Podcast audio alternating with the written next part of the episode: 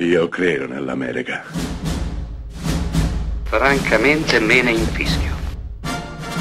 Io sono tuo padre.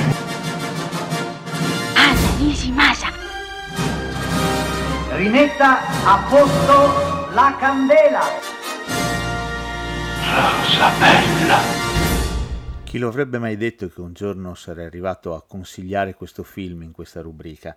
millenovecentottanta, Ruggero Deodato dirige Cannibal Holocaust, uno dei film più controversi della storia del cinema. Vietato in ventitré paesi, in Italia ha avuto problemi processuali di censura, è stato ritirato, hanno fatto un processo contro il film. Il regista è stato accusato di violenze sugli animali e anche di aver ucciso i propri attori.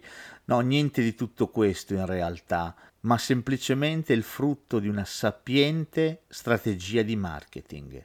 Esattamente come capiterà parecchi anni dopo con The Blair Witch Project, Deodato userà degli attori praticamente sconosciuti, tra cui campeggia anche un giovanissimo Luca Barbareschi, per poi farli sparire dalle scene. Ecco, questo indurrà il dubbio che i nostri abbiano fatto effettivamente una brutta fine. Sì, perché il film di Deodato assomiglia a un documentario, perché di fatto lo è. Una troupe di documentaristi va in America Latina, in Brasile, per girare un documentario su un gruppo di indigeni che praticano il cannibalismo, per poi scomparire, non lasciare più traccia di sé. Un professore, un antropologo, verrà inviato per andare a cercare tracce dei documentaristi in questione. Questa è la prima parte del film. Nella seconda parte l'antropologo troverà i documentaristi morti, ma troverà anche il loro girato. E quindi ecco che la seconda parte di Cannibal Holocaust diventa un documentario all'interno del film.